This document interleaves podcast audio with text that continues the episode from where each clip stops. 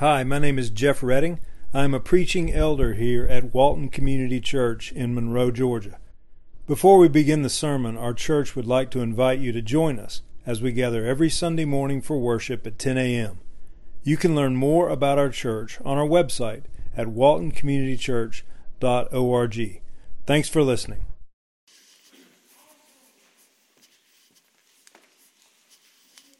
All right, good morning. Somebody knows the Lord's Prayer over here. I heard it. Sounded good. All right, church, if you have your Bibles, turn with me to Hebrews chapter 11. We're continuing our sermon series through Hebrews. And as you turn, I got another goofy dad joke for you. You know why I hate elevator music? Because it's bad on so many levels.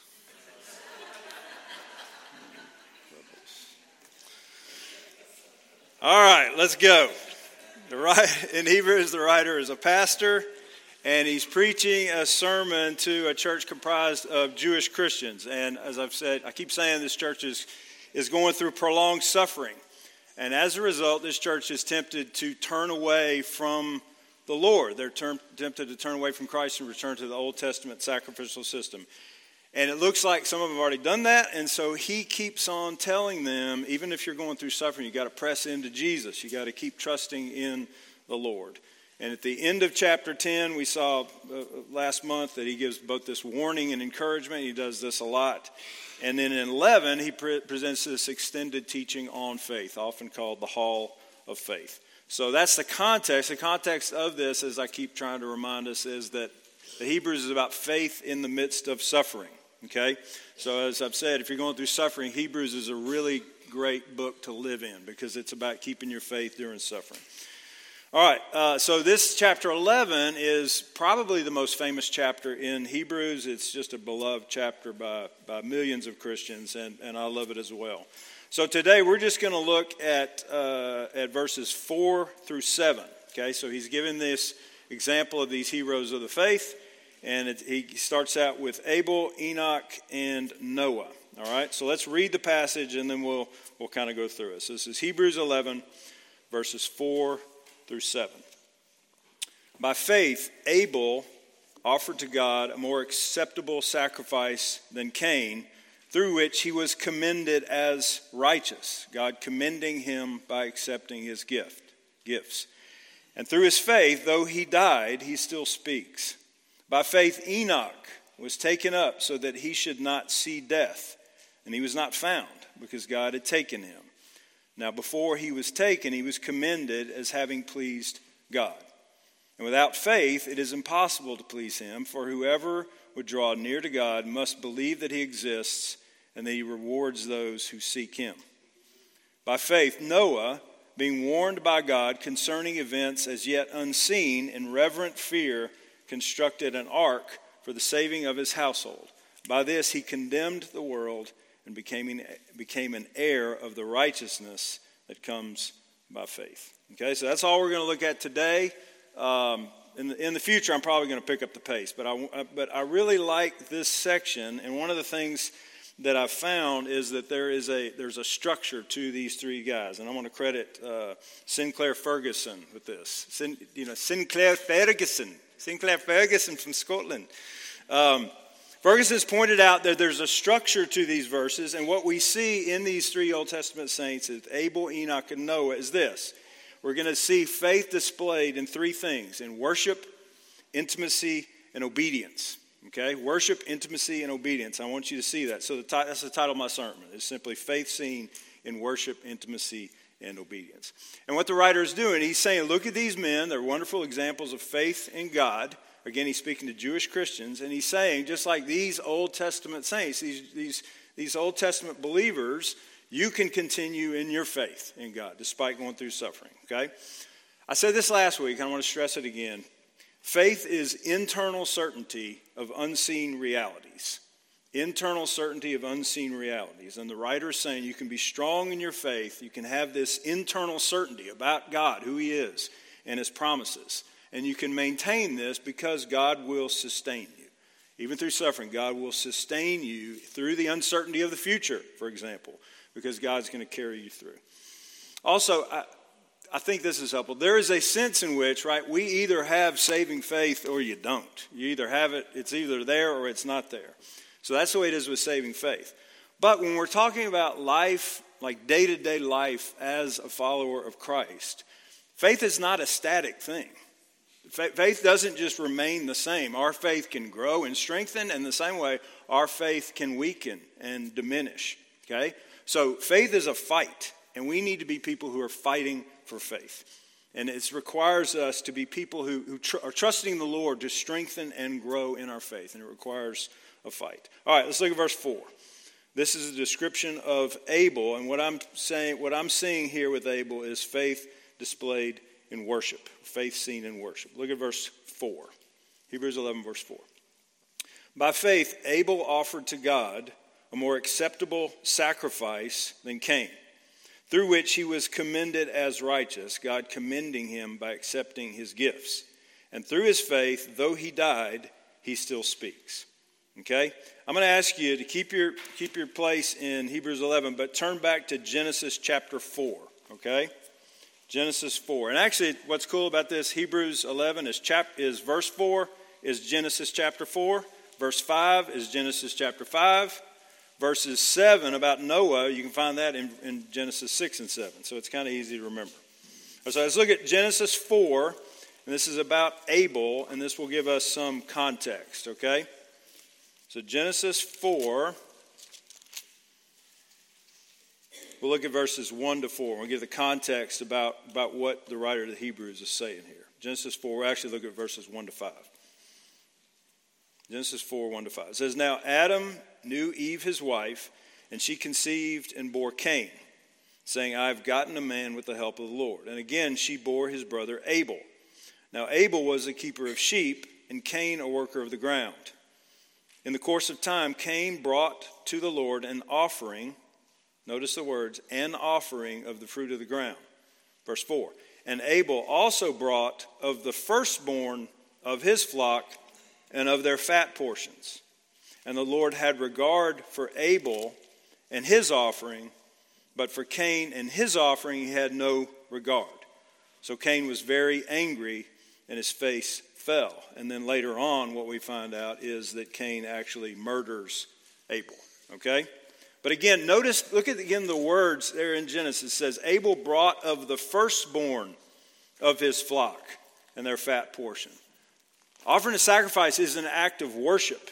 Okay, and back in Hebrews 11, verse 4, it says, By faith, Abel offered to God a more acceptable sacrifice than Cain.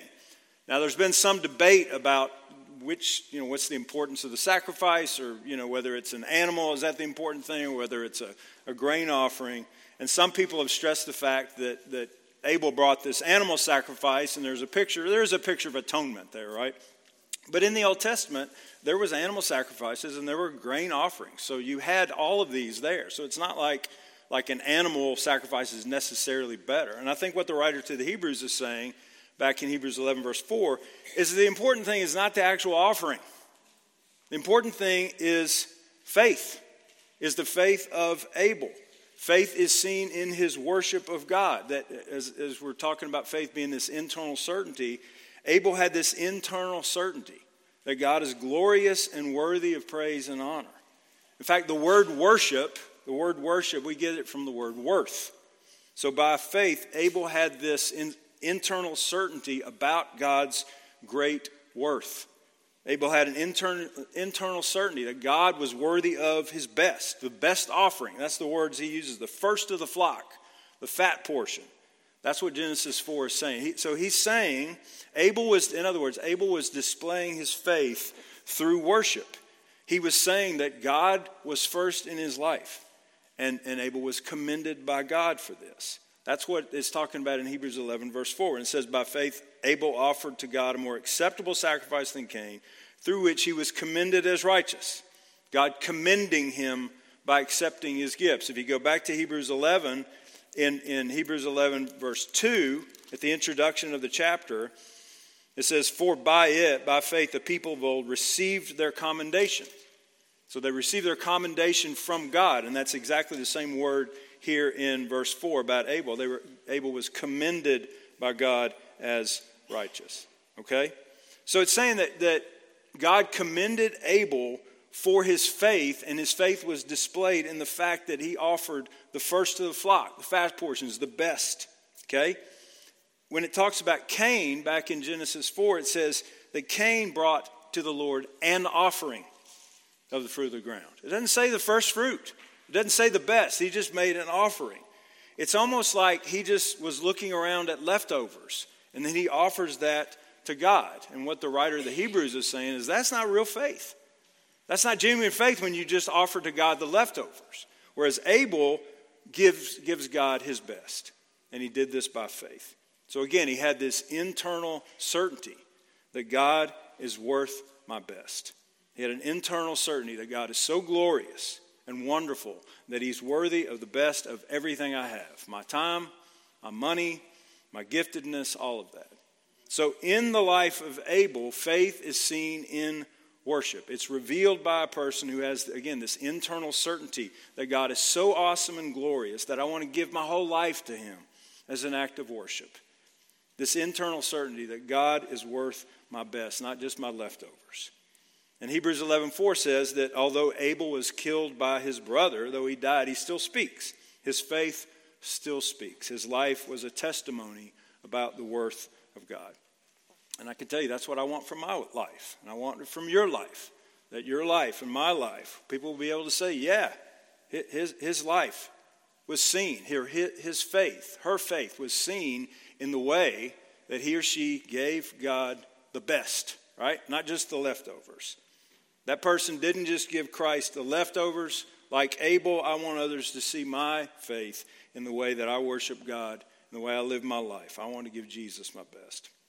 All right, so Abel's faith was shown to be genuine through his worship. All right, faith seen in worship. It's the same for us. And I would just challenge us on this. If Jesus is first in our lives, if he's the most important thing in our lives, if we have this internal certainty about that, then the fruit of faith will be seen in our worship and how we live and how we serve the Lord. All right, let's look back at Hebrews 11, verse 5, and this is about Enoch. And in Enoch, what we see is faith is seen in intimacy.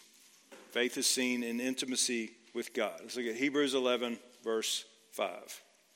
It says, By faith Enoch was taken up so that he should not see death, and he was not found, because God had taken him. Now, before he was taken, he was commended. There it is again. He was commended as having pleased God. Okay? I'm going to go back to Genesis, and we're going to, I'm going to look at Genesis 5.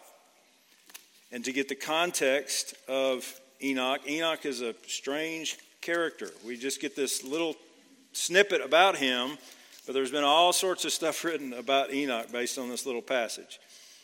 But Enoch, I mean, uh, Genesis 5, beginning verse 21. Genesis 5, 21, just a few verses here says, When Enoch had lived 65 years, he fathered Methuselah. Verse 22, notice the phrase here Enoch walked with God. After he fathered Methuselah 300 years and had other sons and daughters, thus all the days of Enoch were 365 years. Enoch walked with God. There it is again. Enoch walked with God, and he was not, for God took him. Okay? That's all it says. Now, what's interesting about Genesis 5, if you get the context, there's a pattern as you go through Genesis 5. If you, if you look at Genesis 5, verse 5, it's talking about Adam. It says, Thus all the days that Adam lived were 930 years, and he died.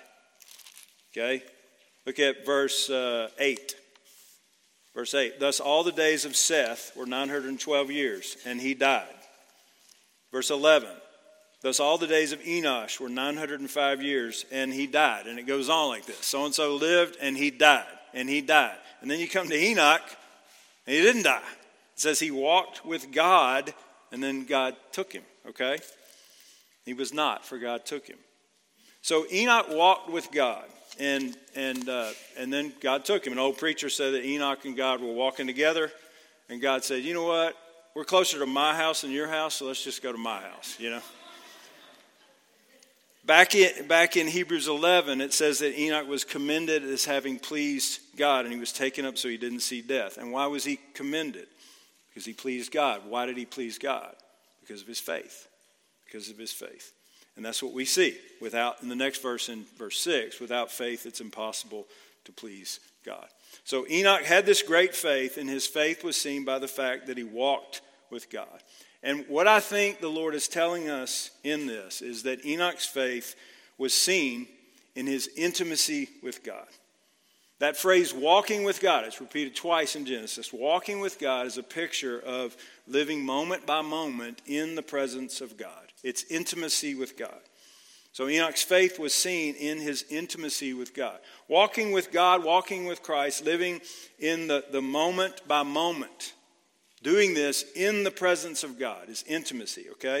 It, it's this awareness of the Lord, awareness of the Holy Spirit in our day to day lives, in the mundane. This is a picture of living by faith, living in close communion with the Lord, just walking with God continuously. Many times the Christian life is seen as a journey, it's a long walk. If you think about the book Pilgrim's Progress, the main character is Christian, and his life is seen as a journey from the city of destruction. It's a long journey, go through all these obstacles, and his end point is the celestial city. So, walking with God is just a picture of living by faith, living in intimate relationship, intimate communion with the Lord. It's the life of faith. In other words, just being aware of the presence of God in your day to day life. I think this is a picture of Enoch's faith, walking with God. The old timers used to talk about practicing the presence of God. I like that, practicing the presence of God. In other words, it's simply being aware of God's presence on a moment by moment basis as, as you live. And how do you do that? How do you have an awareness of God's presence? You can't see God, right? He's unseen. Jesus tells us that He'll never leave us, but I can't see Him. We're told that the Holy Spirit dwells within us, but I can't see Him. These are unseen realities. But we are aware of God's presence. How? By faith. By faith, having this internal certainty of these unseen realities. Having this certainty, being convinced that the triune God is with me at all times. I'm always in his presence. And we believe this by faith. So, walking with God, being aware of his presence, being in constant communion with God, and just rejoicing, just rejoicing in the fact that the Lord is near. This is faith. Just, just enjoying being with my Lord. This is what we do with friends, right? When, when we gather with friends, we just enjoy being with our friends. We don't have an agenda. We just enjoy being around, with, them and talking with them and listening to them. A, we enjoy sharing a meal with them, right? This is experiencing intimacy with friends. Well, it's the same with God. If we have faith in Christ, we should want these frequent times of intimacy with the Lord on a constant basis. When we understand that He's near us, when we understand that he, he, is, he loves us, we want to be in His presence, and we do this by faith. This is walking with God.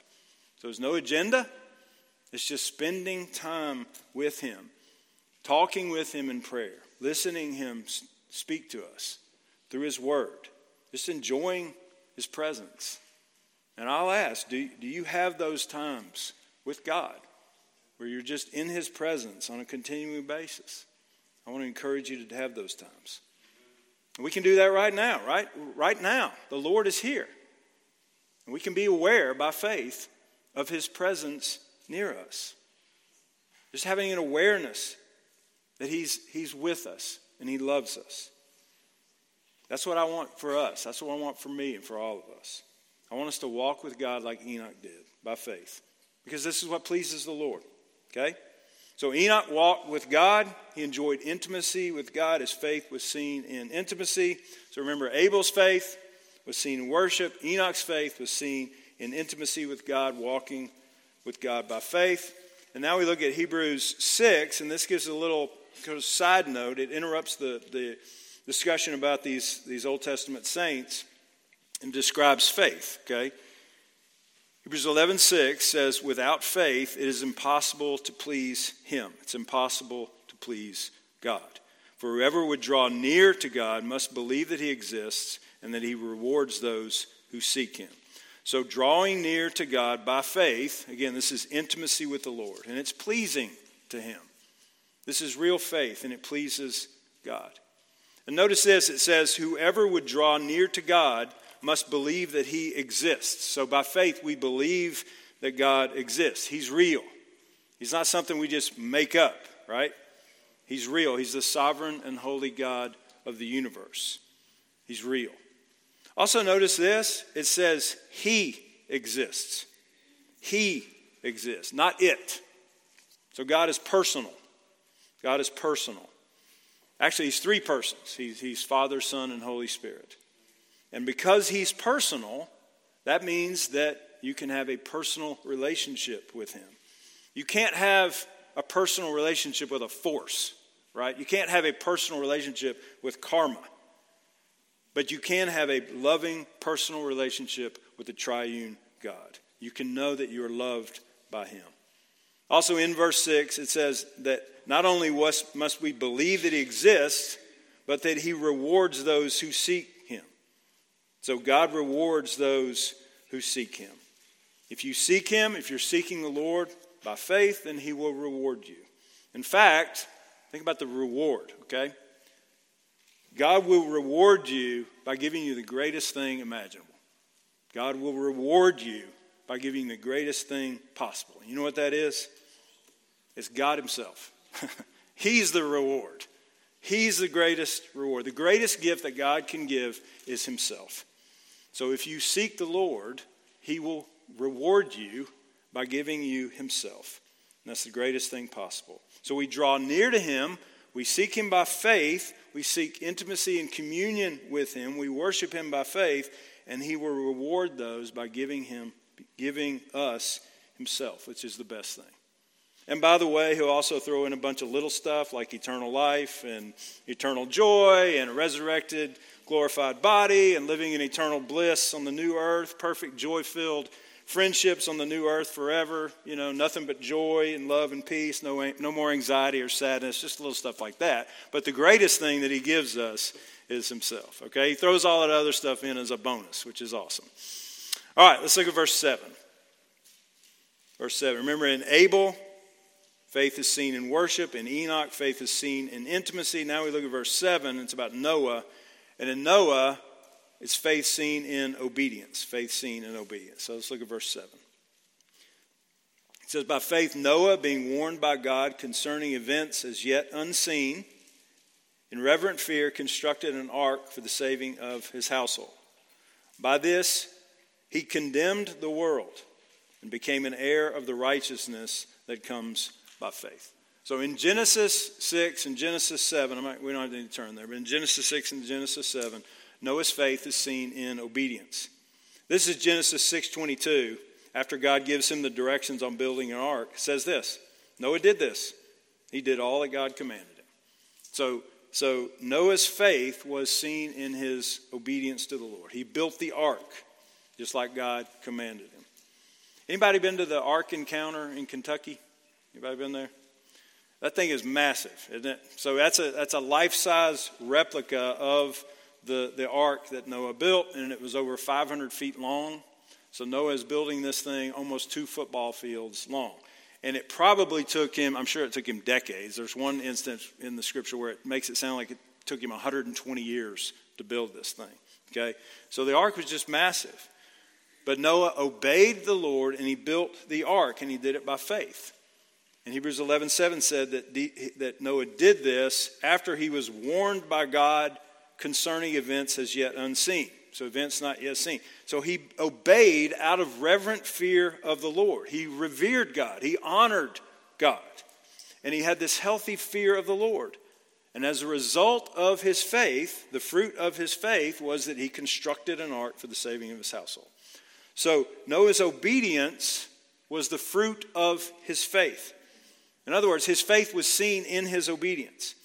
He did all that God commanded him because, he, again, he had this internal certainty of unseen realities. Remember, events not yet seen.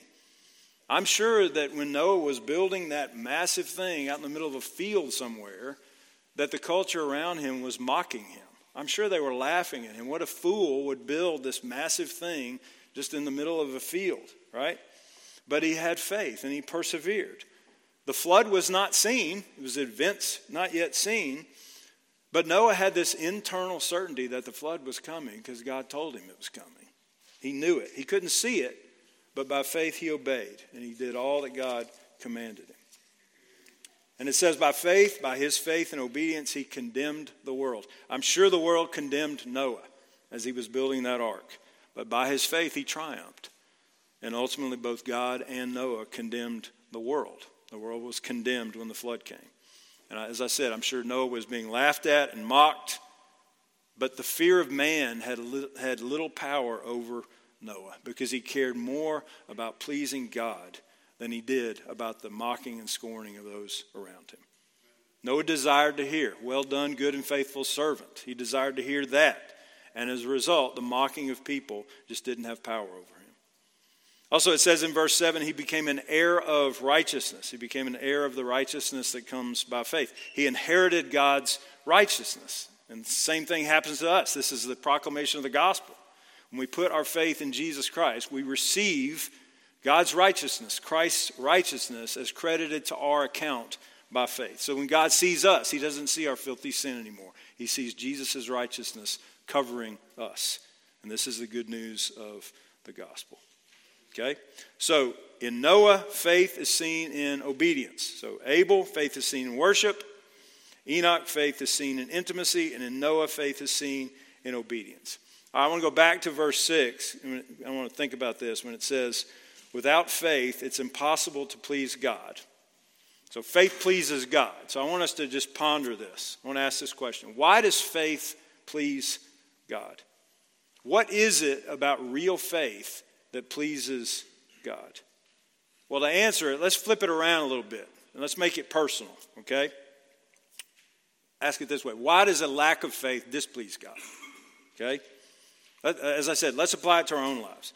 Think about this if someone does not believe in you, if someone doesn't trust you, if, so, if, someone doesn't think you'll be able to handle some situation, or if they don't believe you're going to keep your word, how do you respond?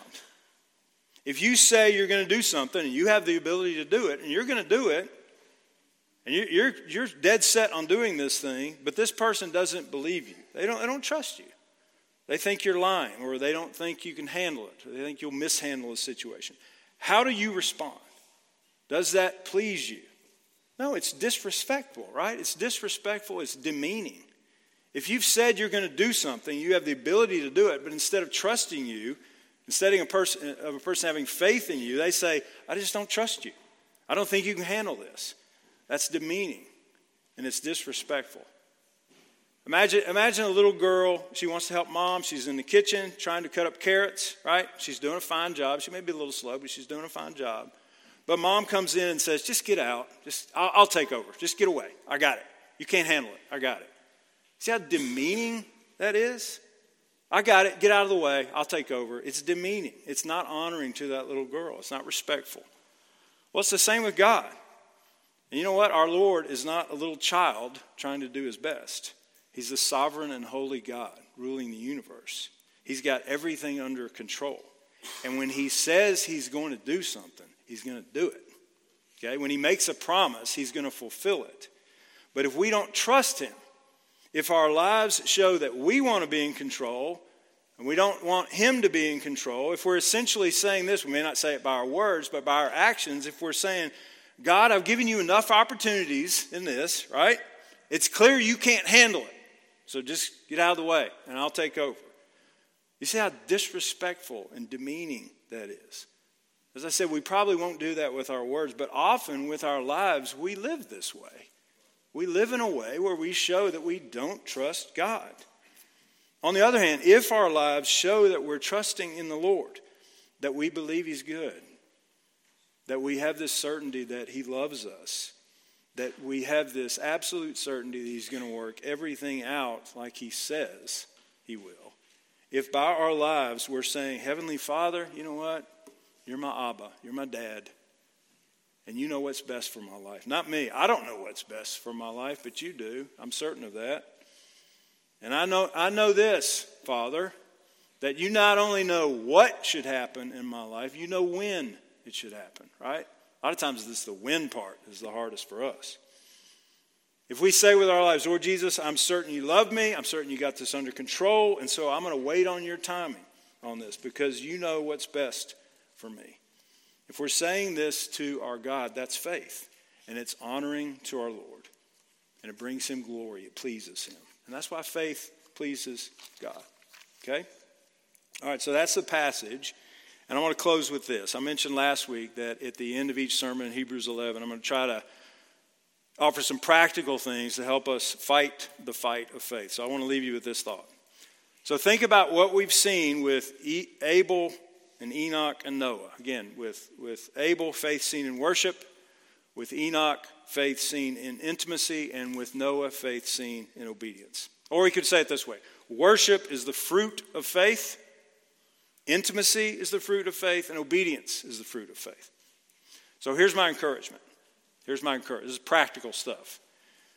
Focus more on your faith than on the fruit of the faith. Okay? Here's what I mean. Put, put your energy into trusting the Lord and what He has said. Put your energy in trusting His character rather than on your behavior or whatever, okay? Let, let's think about obedience. Let's think about obedience, growing in holiness. Because this is our tendency. This is our tendency. Look at our behavior and think, okay, I've got to change this thing, right? I want to grow in obedience, so I need to change my behavior. We look at the end result, we look at the fruit or the lack of fruit. We look at the lack of holiness, lack of obedience, and we focus on that. But God doesn't want that to be our primary focus. What we're seeing in Hebrews is that things like worship, intimacy, obedience, they're the fruit of faith, the end result of faith. So our focus should be on our faith, on trusting the Lord, because God is the only one who can bring forth true fruit in our lives. That's what Jesus says in John 15. We looked at last week that He's the vine, we're the branches. Jesus is saying we're in union with Him by faith. And it's only His life giving sap of love and power flowing through us that allows fruit to be produced in our lives. And so the way we get the way we grow in worship and intimacy and obedience is not by focusing on the fruit, it's, it's focusing on our faith, about pressing into Christ, the vine, trusting in Him more. This is living by faith, focusing on Him. Behold, in other words, beholding Him with eyes of faith, fixing our eyes on Him with faith. Don't focus on the fruit, right? Don't focus on the end result. Instead, fix your eyes on Christ Behold him, grow your faith. Paul David Tripp has a help, helpful picture of this. He calls it fruit stapling, and the picture is this. If, let's say you got an apple tree in your front yard, and every year that tree just produces rotten apples, every single year. Every year you, it produces these nasty apples that are just rotten and mealy, and you can't eat them, okay? And you're sick of it, so you're going to fix the problem. So what do you do? You go to the grocery store, you buy a crate of beautiful apples, and you go and staple the apples to the tree. Okay, you staple these apples. Now you got this tree full of these beautiful apples. Okay? This is what we do when we try to focus on our behavior, when we engage in behavior modification. The problem is not really, the problem is not really the fruit, right? The problem is the tree. The problem is the core of the tree, the root systems of the tree. Jesus says that make the, tr- the tree good and its fruit will be good. Matthew 12 33. So when we focus on the end result, whether it's worship, obedience, or whatever, when our focus is on that instead of our faith, we're doing what the Pharisees did. We're cleaning the outside of the cup. We're behavior modification stuff instead of allowing the Lord to grow us. And God is the only one who can produce real fruit in our lives. The Holy Spirit's the one who can produce the fruit. So, again, our, our focus should not be on changing behavior or on the end result. The focus should be on our faith, our trusting in the Lord. Because we remain connected to the vine, the Lord Jesus, through faith. And it's through faith that, as I said, his life giving sap of love and power flows through us to bring about this change. So, here in Hebrews, God is calling us to focus on our faith, our trust in him.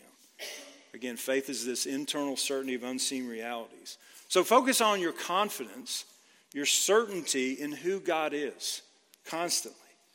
Constantly remind yourself that He's good, that He's loving, that He works all things out for the good of His people. Focus on your faith.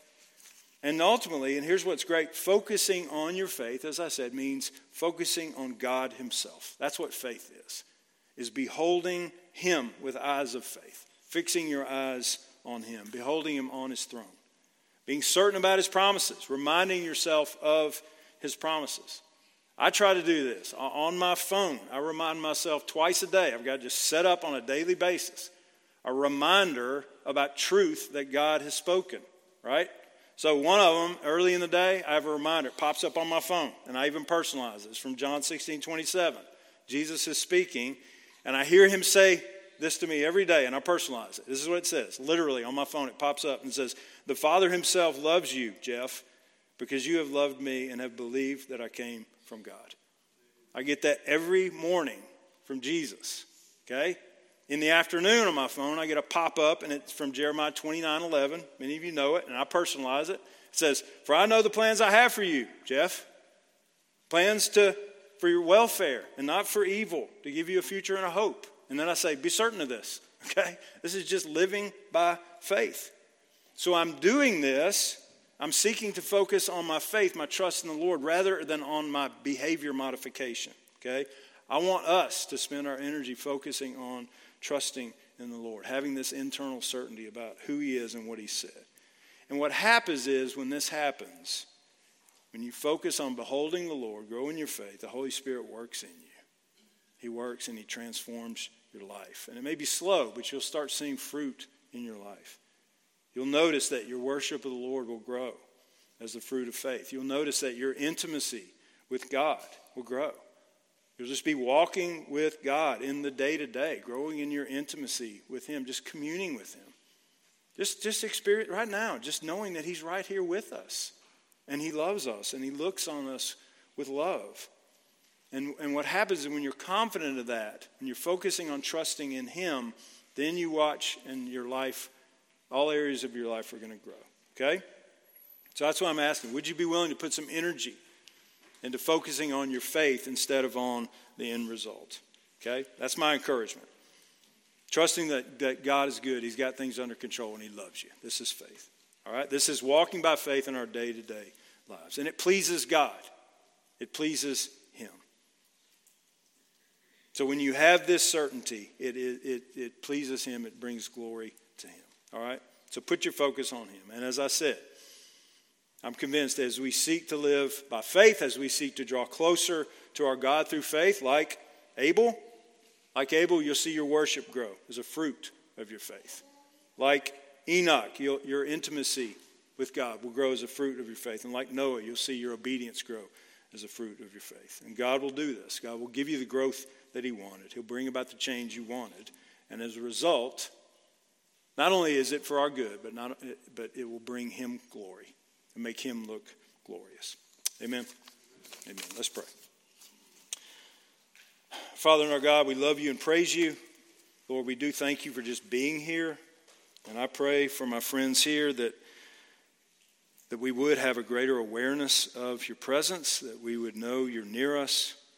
I do pray that our our faith, our confidence in you would grow. I pray that we would really take efforts to grow our faith, not on changing behavior or trying harder or whatever, not polishing the outside, not fruit stapling, not just trying to make ourselves look good, but that we would really press into you, Jesus, by faith. We'd know you love us. We'd be, have this confidence about your promises, about your goodness, and about your love. So help us, Lord, to grow in that.